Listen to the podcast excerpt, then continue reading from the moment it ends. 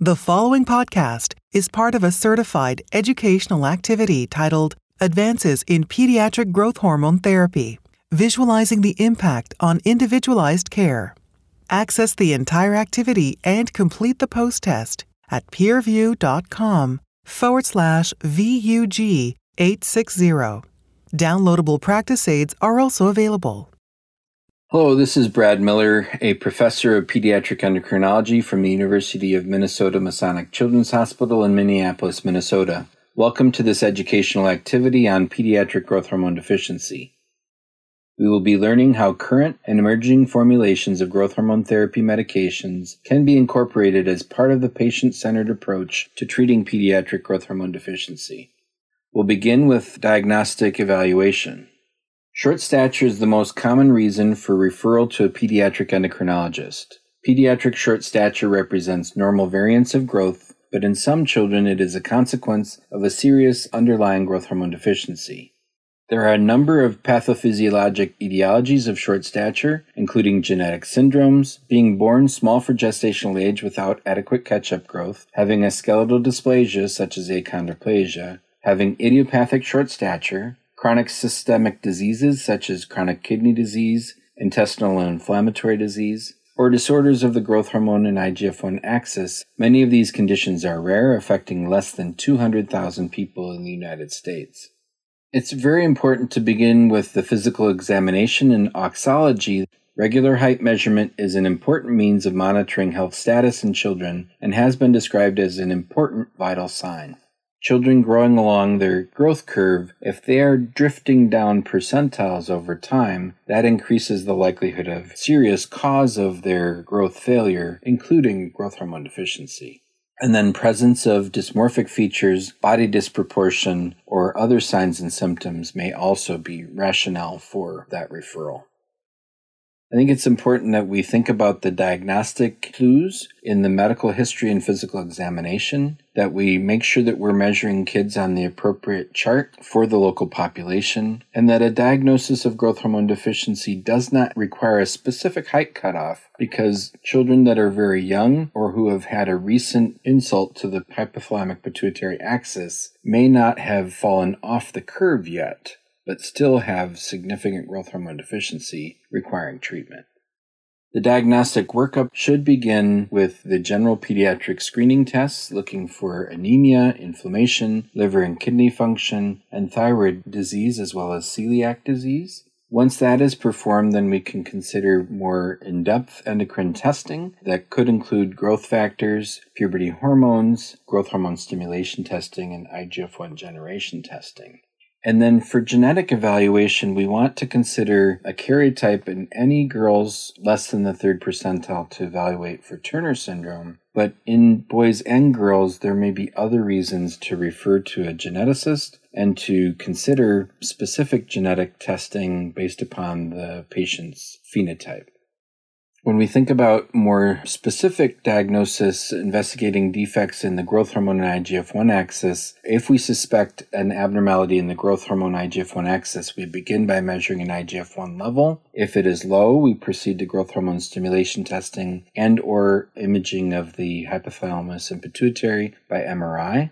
If there is a low peak on growth hormone stimulation testing or an M R I image that is suggestive of an abnormality compatible with the diagnosis of growth hormone deficiency, you have your diagnosis. If the growth hormone level is normal or elevated, then you could consider an I G F one generation test to evaluate for growth hormone insensitivity. If that initial I G F one level is normal or elevated, we want to look at children who may have small for gestational age or microcephaly that point us in another direction diagnostically. Otherwise, consider I G F one insensitivity as the potential diagnosis. So it is important to recognize that the current guidance recommends against reliance on growth hormone provocative testing as the sole diagnostic assessment. And I think it's important to realize that if you have a child who has low growth factors and other components that are consistent with growth hormone deficiency, but a normal growth hormone stimulation test, it is not the tiebreaker. Peak growth hormone values can be different among the provocative agents and are inconsistent in intrapatient and interpatient reproducibility. So if you repeat the stim test on a child, you may get different results. The responses depend on the B M I and are considerably lower in obese children. And unfortunately, the growth hormone stimulation tests, though we rely on them heavily, have limited sensitivity and specificity, with different assays leading to misdiagnosis and confounding our clinical management. It's also important to recognize that harmonization of the growth hormone assay is needed, so we want to make sure that we're using the best assays and the best reference samples to compare them. We want to use the somatropin standard assay.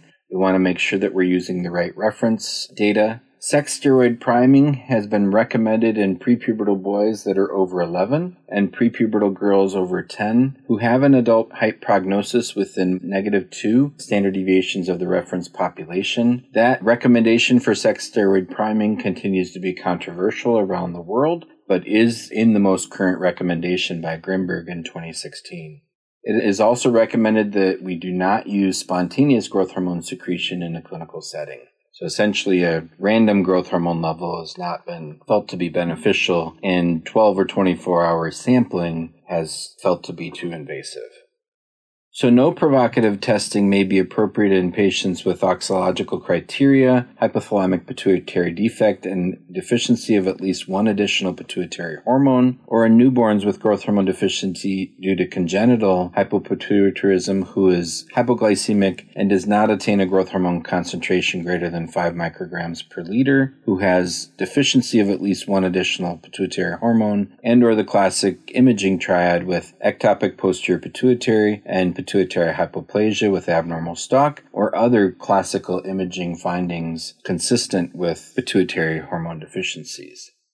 So one important question is, is genetic testing a new direction along the roadmap for investigating short stature, and when is it appropriate? So a growing number of genetic causes of short stature affecting the growth plate and the pituitary growth hormone I G F one axis are now recognized. And so making the diagnosis of a genetic condition may help predict the response to growth hormone therapy.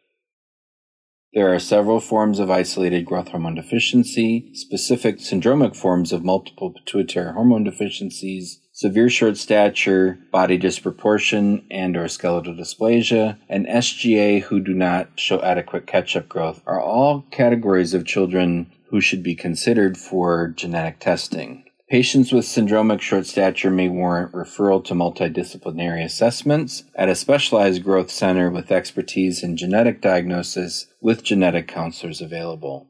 I also think that we are identifying a number of children with no phenotypic differences other than short stature, where genetic differences are being shown to make up a larger proportion of that population, where there may be benefit in testing children purely with short stature, but at this point in time, it's recommended for the isolated group of children that are more severely affected or have some other components that suggest the presence of a genetic difference. So what's happening in the field of growth hormone deficiency, and what is our current available therapy and the emerging therapies coming? Recombinant human growth hormone was approved by the F D A for treatment of pediatric patients who have growth failure due to inadequate secretion of endogenous growth hormone in nineteen eighty-five. Since nineteen eighty-five, it has been demonstrated that it has significant benefits in terms of increased growth, achievement of near-normal adult height, improvement of quality of life for this population of children with growth hormone deficiency, and is strongly recommended for this indication based upon these benefits. This shows dose-related responses to two years of daily growth hormone therapy, where in the left panel you can see the lowest dose of zero point zero two five milligrams per kilogram per day in boys, showing a delta height S D S, and the dose response with zero point one milligram per kilogram per day in that group. The most typical dose that people use in clinical practice is the middle dose of zero point zero five milligram per kilogram per day. And interestingly, in the girls, the zero point zero five and the zero point one gave similar responses. Whereas if we look at the I G F one response, we can the boys demonstrate a growth are a linear dose response to growth hormone doses, whereas in girls we see an improvement from zero point zero two five to zero point zero five, but not a significant higher value in the zero point one milligrams per kilogram per day. When we think about long-term outcomes for growth hormone therapy, the near-adult height outcomes based upon phase four registry data still shows that despite taking growth hormone for a number of years, children still do not achieve a near-adult height that is within the expected range for their population. So there's still something missing from our therapy, whether that's dose adequacy, whether that's sufficiently early diagnosis, whether that's adherence and compliance or persistence. Those are all important questions to recognize why, with daily therapy, we're not quite yet achieving a normal height outcome. So non-adherence to daily growth hormone therapy is a common problem and is associated with significantly reduced linear growth. And you can see that when you shift from the parents of children five to twelve and to teenagers aged thirteen to seventeen, with an increase in the non-compliant and skeptical and a reduce in the perfectly compliant and motivated. And so that non-adherence is likely a component of our lack of achieving the ideal outcome of normalizing height. So what are the factors that might affect adherence to growth hormone therapy? They are disease-related, the fact that they don't feel ill, so if they forget a shot, it doesn't make them feel any different. Patient-related, how they interact with their doctor, the age and stage of development, understanding their disease. Treatment-related, the number and frequency of doses. Then health system related. Are there delays in shipping the medicine from the pharmacy? Is it denied by the insurance? And then physician-related. Is the physician and his or her team able to communicate well with the patient to emphasize the importance of the medication, to help answer questions for the family? And is the physician and his or her team medically competent in translating that information to the patient? So medication persistence is also part of a reason why we may not be achieving our height outcomes. In a study from the ANSWER registry in eight hundred twenty-six children with growth hormone deficiency, we analyzed the reasons why people discontinued treatment. In about thirty-five percent, it was because they were done growing, and that was a decision made by both the parents and the provider together. Unfortunately, twenty-eight percent stopped because of insurance issues. four percent stopped because of non-adherence, and then a few were lost to follow-up or had adverse effects that led them to discontinuing treatment. But I think the key point here is that a number of children stop even though they have not quite reached their adult height yet. We have to remember that giving daily growth hormone injections is not physiologic. When we look at the normal profile of growth hormone secretion, it pulses throughout the day, with most of the peaks being at night. And then if you look at the profile of a daily injection, the daily injection does not mimic the normal growth hormone secretion profile. So what we've been doing for years has been working and helping children grow, but it's still not quite matching what the body naturally does.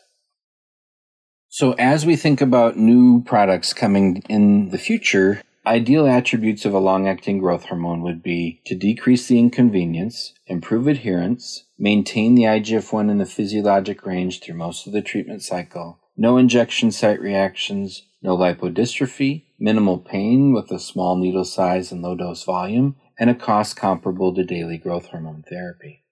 So I'd like to talk about the emerging long-acting growth hormone preparations, and I'll focus today on those that are emerging for potential use in the near future in the United States.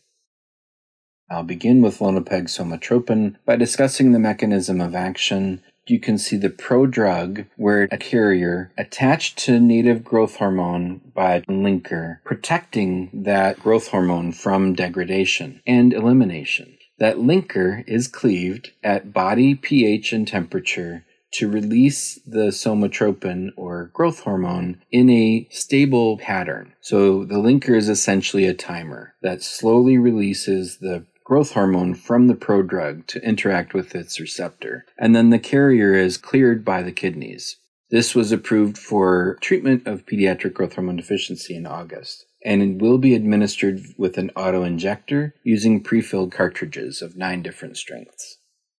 The HEIGHT trial is the main clinical trial that compared once-weekly Lonapeg somatropin to daily somatropin in a head-to-head comparison at the exact same dose. The FLIGHT trial was a twenty-six week study where children were previously on daily growth hormone and then transitioned to once-weekly Lonapeg somatropin. And then the enLIGHTen trial is the extension trial for both of those studies. So children were either receiving once daily somatropin or once weekly Lonapeg somatropin in the two trials, and then they transitioned into enLIGHTen, where they were all receiving once weekly Lonapeg somatropin. So to look at the clinical outcomes, the growth velocity in the children receiving once weekly Lonapeg somatropin was eleven point two centimeters per year versus ten point three centimeters per year in somatropin. That treatment difference is zero point nine centimeters per year, so it met the F D A's criteria for clinical non-inferiority, but it was also statistically superior, showing that there was improvement in growth in the children receiving once-weekly Lonapeg somatropin. And as we look at children that continued on Lonapeg somatropin in the enLIGHTen extension phase, HEIGHT S D S improvements continued through that long-term extension study as late as two years into treatment. I'll now switch to somapacitan. It was the first long-acting growth hormone approved by the F D A. It was approved for use in adult growth hormone deficiency. It's administered via a single-use pen, and the trials for the REAL four study studying somapacitan in pediatric growth hormone deficiency are expected in early twenty twenty-two. As I mentioned earlier, the clinical trial for children with S G A was completed in May, and we are expecting those outcomes soon. It's important to look at how does this molecule interact or differ from daily growth hormone. So they took the twenty-two kilodalton native growth hormone and made a single amino acid substitution to leucine one oh one to a cysteine at a site that does not involve the growth hormone receptor binding, so that they could add a linker, one point three kilodalton long-chain fatty acid, that allows binding to endogenous albumin to occur. So it improves its ability to bind to albumin in the blood, and that's what actually prolongs the action and availability of growth hormone in the blood. And this method has already been used for several other successful medications using this albumin linker to prolong its action in the blood. And you can see the fluorescence where the red somapacitan is actually in the growth plate in an animal model, so that somapacitan is able to penetrate the growth plate to activate the growth hormone receptor in the growth plate to promote linear growth. And so in phase two, they were studying three different doses of once-weekly somapacitan. And at twenty-six weeks, you can see the different doses compared to daily growth hormone. The zero point one six milligrams per kilogram per week group grew the best at twelve point nine centimeters per year. And that is the dose that is now being studied in the phase three clinical trial.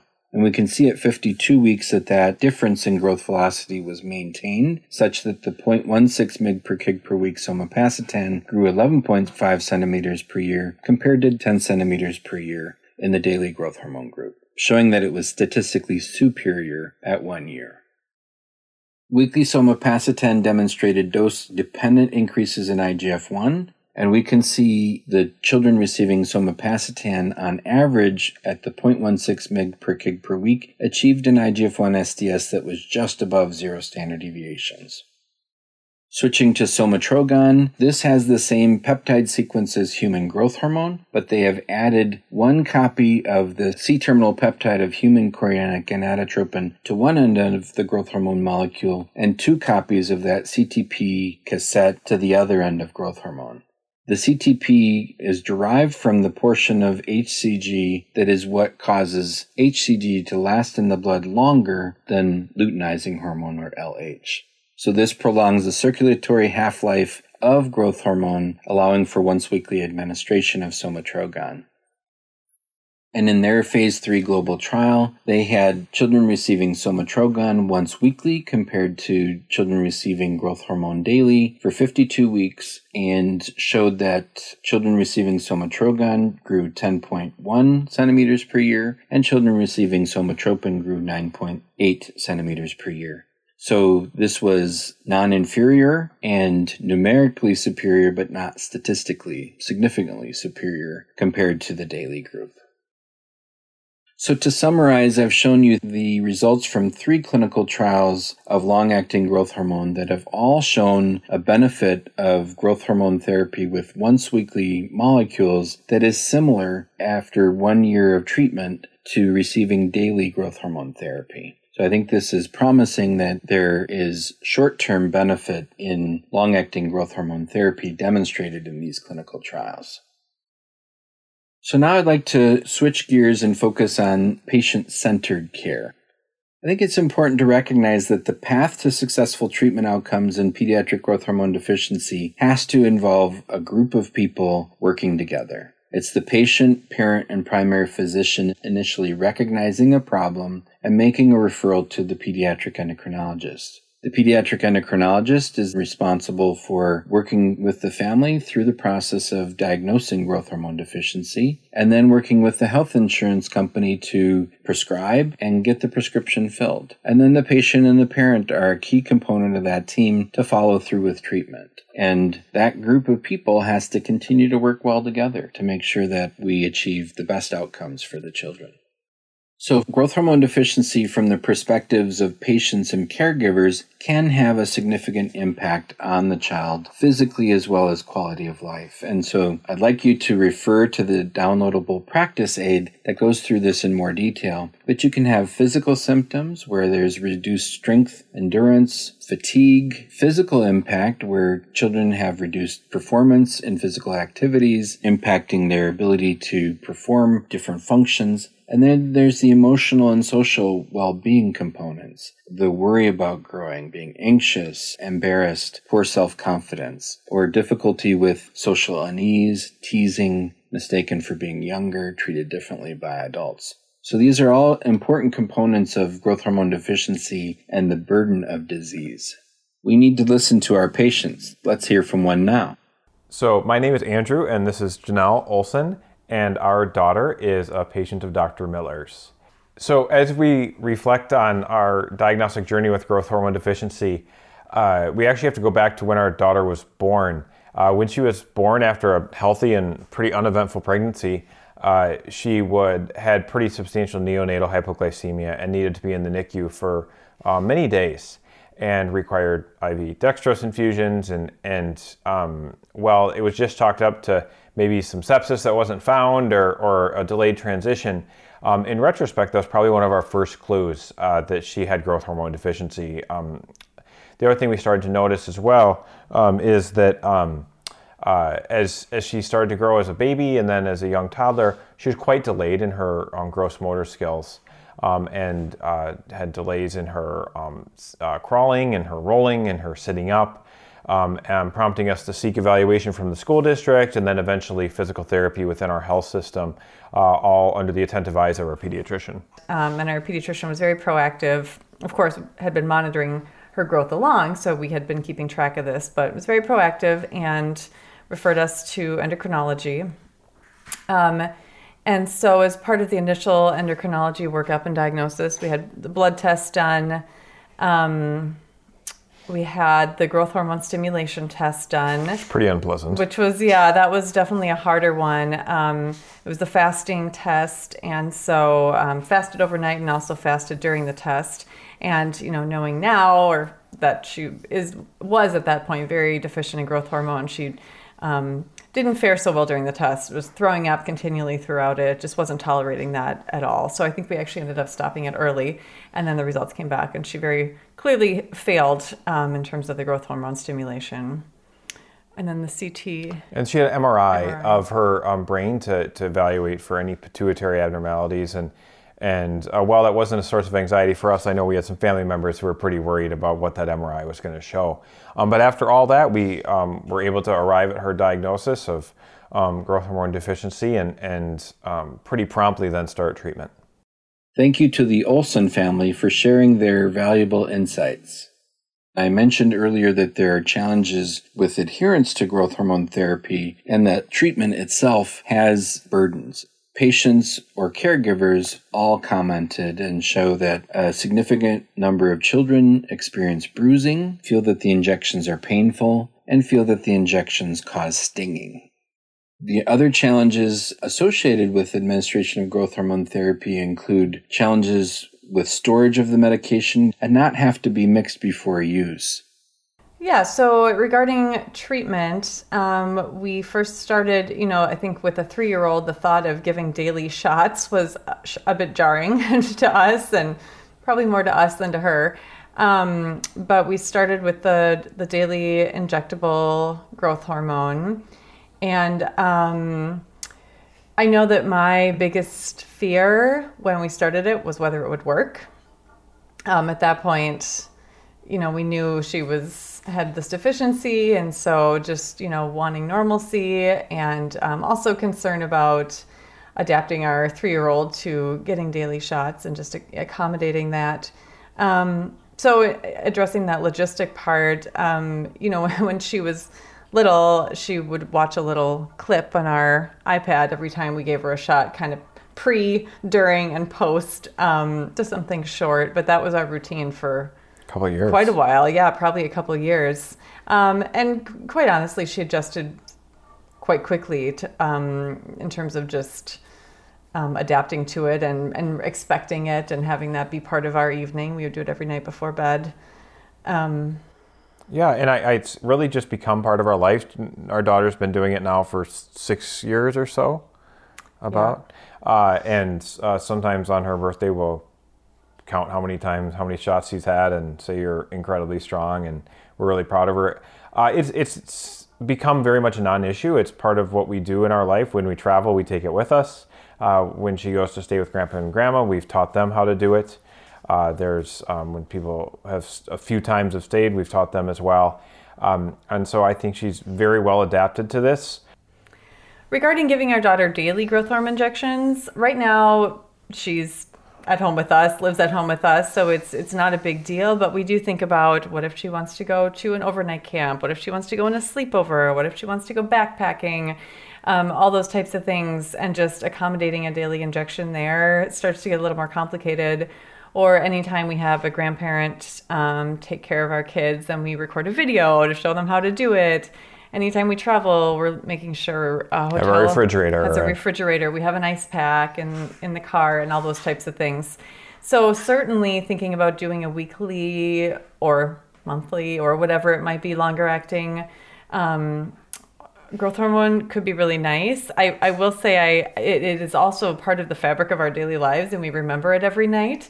So I think that also, um, you know, changing that interval could be challenging initially as well, because we're very used to the daily. So I think um, accommodating a different schedule would take some adjusting in all of our parts. Um, but the daily logistics would, would definitely lighten um, in ways that we've just grown very accustomed to having to accommodate. Thank you for sharing those valuable insights. We want to make sure that the physician knows how people want to be involved in that decision, that we've provided different options for treatment of the medical condition, asking patients which option they prefer, making sure that they understand all of the available information about the medications, have explained those advantages and disadvantages of the different treatment options, and then together weighing those options, giving people time to weigh those options, and then together coming to a decision about selecting treatment options and agreeing on how to proceed. I think this is an important process that we may do without even thinking about it, but I think it's an important thing that we reassess this process, and also that we reassess the decision that we make, that as a child and their family experience treatment, that we make sure that continuing treatment is the right decision for the child and for the family.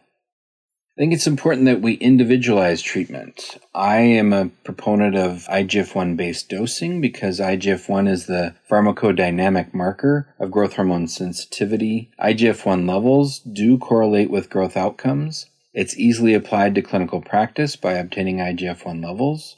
It also helps us to identify compliance issues. So if the I G F one levels are low, it can be one of the signals to us that the child is no longer taking their medication as well as they used to.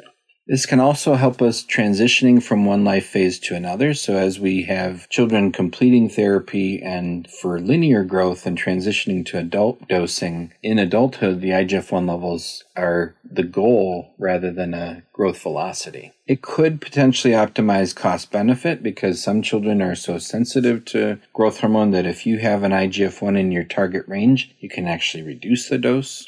It does protect from theoretical concerns of high I G F one by adjusting if the levels are high and can be considered a major safety assurance strategy in those parameters. So what are the typical concerns of adolescent patients? I mentioned that this group of patients tends to be the least adherent. Kids are self-administering the medication without supervision. There's treatment fatigue. There's continued reassessment of expectations. We really need to say your growth should be slowing down now and is not going to be growing as fast as it was in the past as you're getting closer to being done growing, that it's really essential that you take the medication during the peak of puberty to get the best outcome. And then there's the challenges of compliance of adolescents as they seek independence and become more active. So school sports, school trips, after-school activities, jobs, et cetera.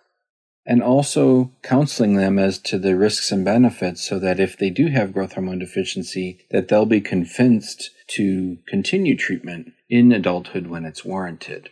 And it's a difficult decision because, as mentioned earlier, it's a silent disease, and it's even more silent when you're done growing, that you would have negative outcomes from growth hormone deficiency that treatment could prevent. So I think it's really important that we set expectations for persistent growth hormone treatment in patients who will need to transition into adulthood on growth hormone therapy, children that have multiple pituitary hormone deficiencies, and they don't even need additional testing. You are just going to have to continue treatment. In those children who are done growing, we reevaluate the somatotropic axis for persistent growth hormone deficiency. If there's deficiency of one pituitary hormone, if you have idiopathic isolated growth hormone deficiency, or after radiation.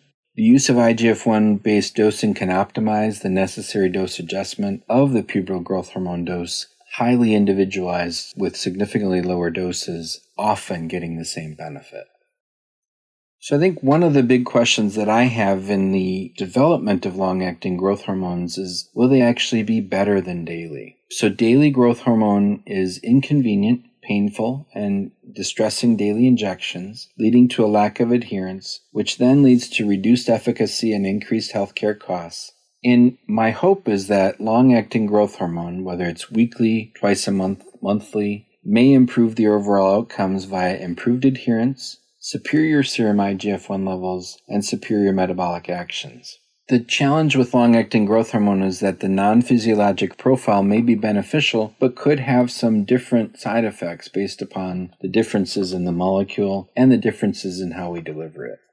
We are currently conducting a study at the University of Minnesota to understand the adherence, quality of life, clinical response, and safety of both daily and long-acting growth hormone therapy, and have developed a questionnaire to help us quantify that, and this is available in the downloadable practice aid.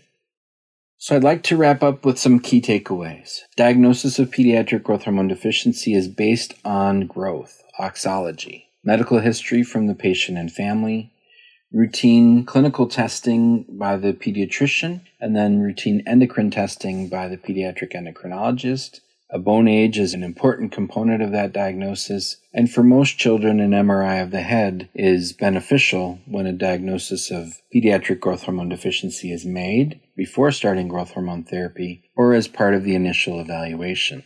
Provocative testing is required by payers before they will cover pediatric growth hormone treatment. It's important to use standardized assays, and if tests or results are normal, children may still have growth hormone deficiency based on other criteria, so it is not the only way to diagnose growth hormone deficiency. Recombinant human growth hormone is the mainstay for growth hormone deficiency therapy because it increases annual height velocity, but our near adult heights for patients with pediatric growth hormone deficiency are still not quite where we would like them to be. Daily injections have a high treatment burden for patients and caregivers, which may reduce the quality of life. Various technologies to prolong growth hormone action have been employed, and long-acting growth hormone in once-weekly formulations are becoming available, which may increase annual height velocity versus daily growth hormone with reduced treatment burden and improved quality of life. I think it's important to recognize that the concerns of patients and parents may change before and after treatment initiation, and we have to be aware of that to help make sure that they're compliant with whichever therapy we're offering. Shared decision-making will become increasingly important as more treatment choices become available for pediatric growth hormone deficiency, and there are tools available that can help ensure that you, your patients, and their parents can agree on a plan and continue to modify that plan as needed.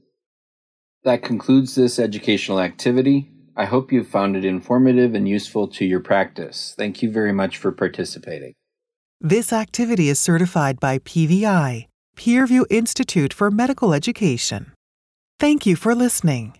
Download materials and complete the post test for instant credit at peerview.com forward slash VUG 860. This activity is supported by an educational grant from Novo Nordisk Incorporated.